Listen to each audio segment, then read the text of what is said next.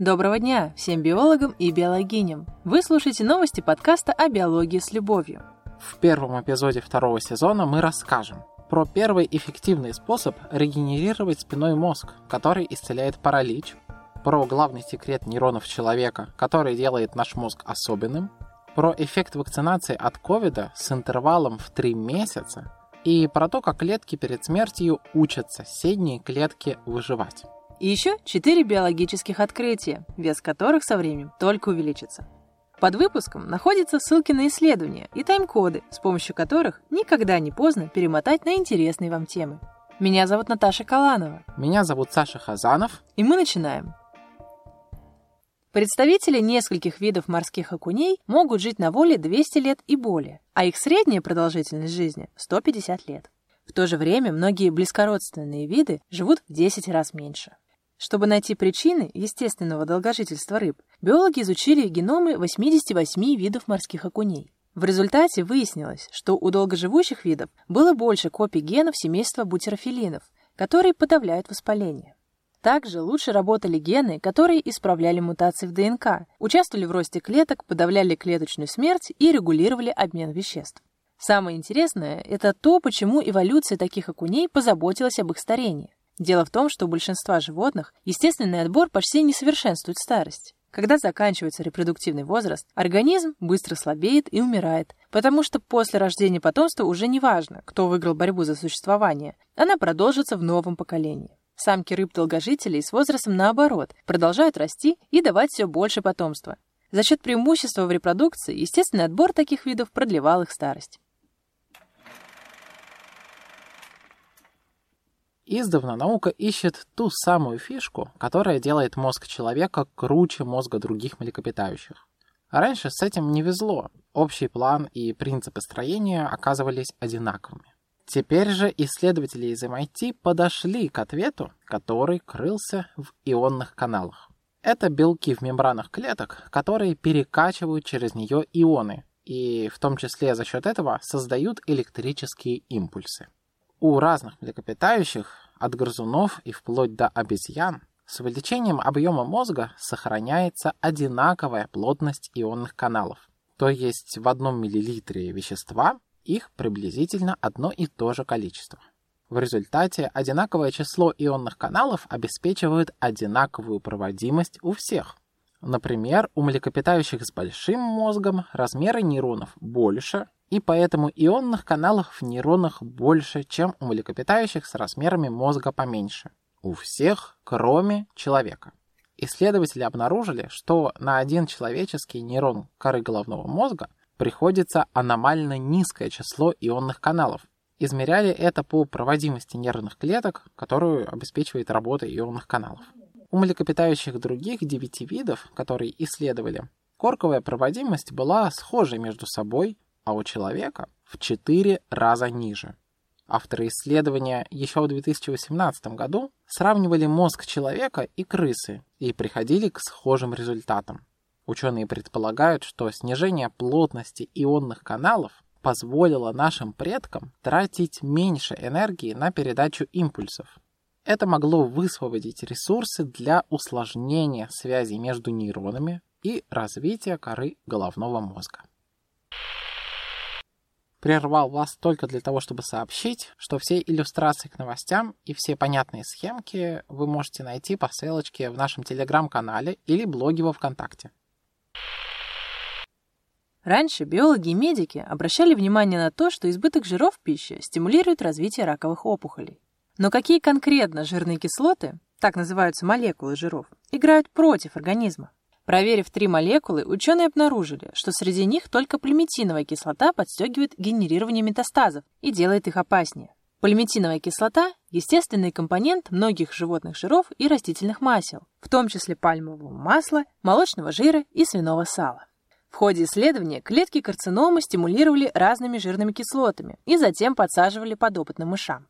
Даже перерыв в две недели между стимуляцией и подсаживанием не сглаживал прометастатический эффект пальмитиновой кислоты на раковые клетки. Значит, даже кратковременное воздействие пальмитиновой кислоты оставляет память о себе. Исследователи изучили механизм воздействия пальмитиновой кислоты и сейчас понимают, на какие клетки можно нацелить будущее лечение. Казалось бы, мы знаем достаточно для того, чтобы восстанавливать повреждения центральной нервной системы, которая сама по себе почти не регенерирует. Для начала стимуляция бета один интегрина, такого рецептора на нейронах, запускает их восстановление. Рубцевание глии, ткани, которая окружает и обслуживает нейроны, мешает регенерации, а стимуляция бета один интегрина также останавливает и рубцевание глии. Дальше новая ткань будет активно питаться, и рост сосудов, которые снабдят клетки всем необходимым, можно активировать фактором роста фибробластов два. Но производить такие белки дорого, и к тому же внутри организма они распадаются за пару часов и не успевают подействовать.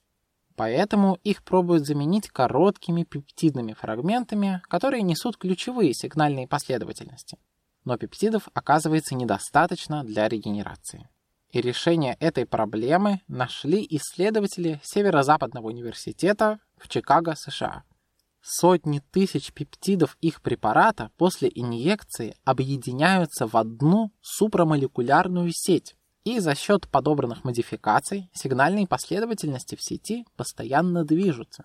Благодаря движению они чаще встречаются со своими рецепторами, которые тоже перемещаются в мембранах клеток, и за счет этого достаточно сильно стимулируют регенерацию. В результате такое лечение восстанавливает аксоны нейронов и их изоляцию миелином, то есть они снова могут нормально передавать сигналы.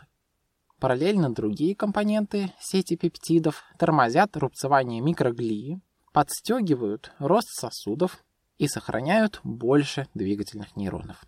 Разлагается сеть в течение двенадцати недель и без вреда организма, а уже за первые четыре недели после инъекции препарата парализованные мыши восстанавливают свою способность ходить. По словам ученых, их лечение также помогло в экспериментах с культурами клеток человека. Если результат воспроизведут на человеке, то лечение будет способно спасать не только миллионы парализованных людей. Можно будет регенерировать и ткань головного мозга, то есть восстанавливать пациентов с нейродегенеративными заболеваниями и после инсульта. В исследованиях постоянно используют флуорофоры, молекулы, которые поглощают энергию света и затем светятся сами. Они активируются в нужных условиях и сообщают о работе той или иной молекулы. Еще по силе свечения флуорофора можно прикинуть количество или активность вещества.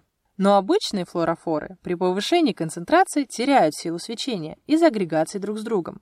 Грубо говоря, они кучкуются, и поэтому каждому из них не хватает энергии. В результате агрегации флуорофоры гасят друг друга.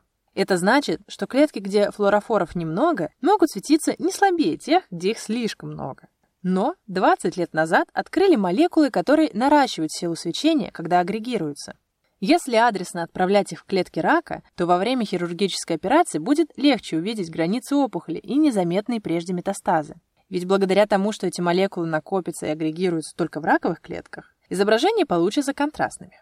Раньше почти все агрегирующиеся флуорофоры работали для экспериментальных животных. Теперь же ученые подтвердили их эффективность и безопасность на более широком ряде млекопитающих, вплоть до макаки резуса, и намекает, что пора переходить к Homo sapiens.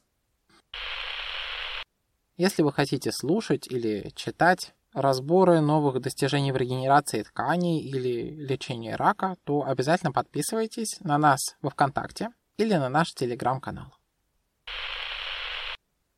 Апоптоз – самый аккуратный вид клеточной гибели, в который клетки уходят из предыдущего этапа – апоптотического стресса. Это дисбаланс работы белков, которые должны сдерживать апоптоз, и белков, которые его запускают. Оказалось, что во время этого стресса клетки выбрасывают фактор роста эф джи эф два. Он запускает в соседних клетках работу белков, защищающих их от развития апоптоза. Видимо, это помогает клеткам не заразиться стрессом и апоптозом по всей ткани, ведь ей еще предстоит восстановление. В итоге устойчивость к апоптозу способствует регенерации тканей, например, после травмы. Правда, этот же прием оборачивается организму вредом, когда им пользуются раковые клетки. Для некоторых типов рака установили, что пациентов с повышенным уровнем эф джи эф два в опухоли умирают чаще. В две тысячи двадцать первом году Великобритания перешла на новый режим вакцинации от коронавируса. Чтобы люди как можно скорее получили первую дозу вакцины, интервал между первым и вторым компонентами увеличили с трёх-четырёх недель до десяти-двенадцати. А теперь ученые сравнили эффективность разных интервалов между компонентами вакцины от Pfizer.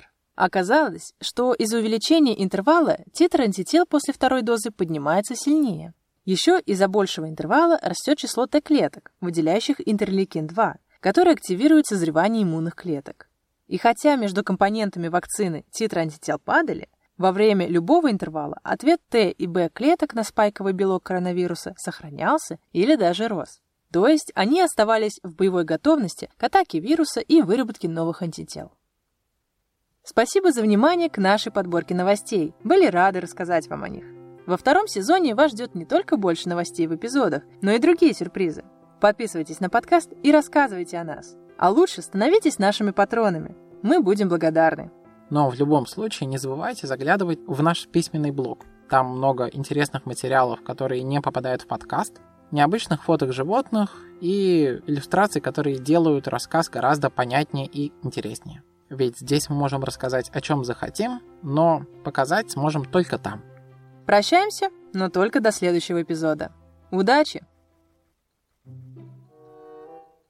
Ух, ха-ха. Сало, сало. Сальца, сальца.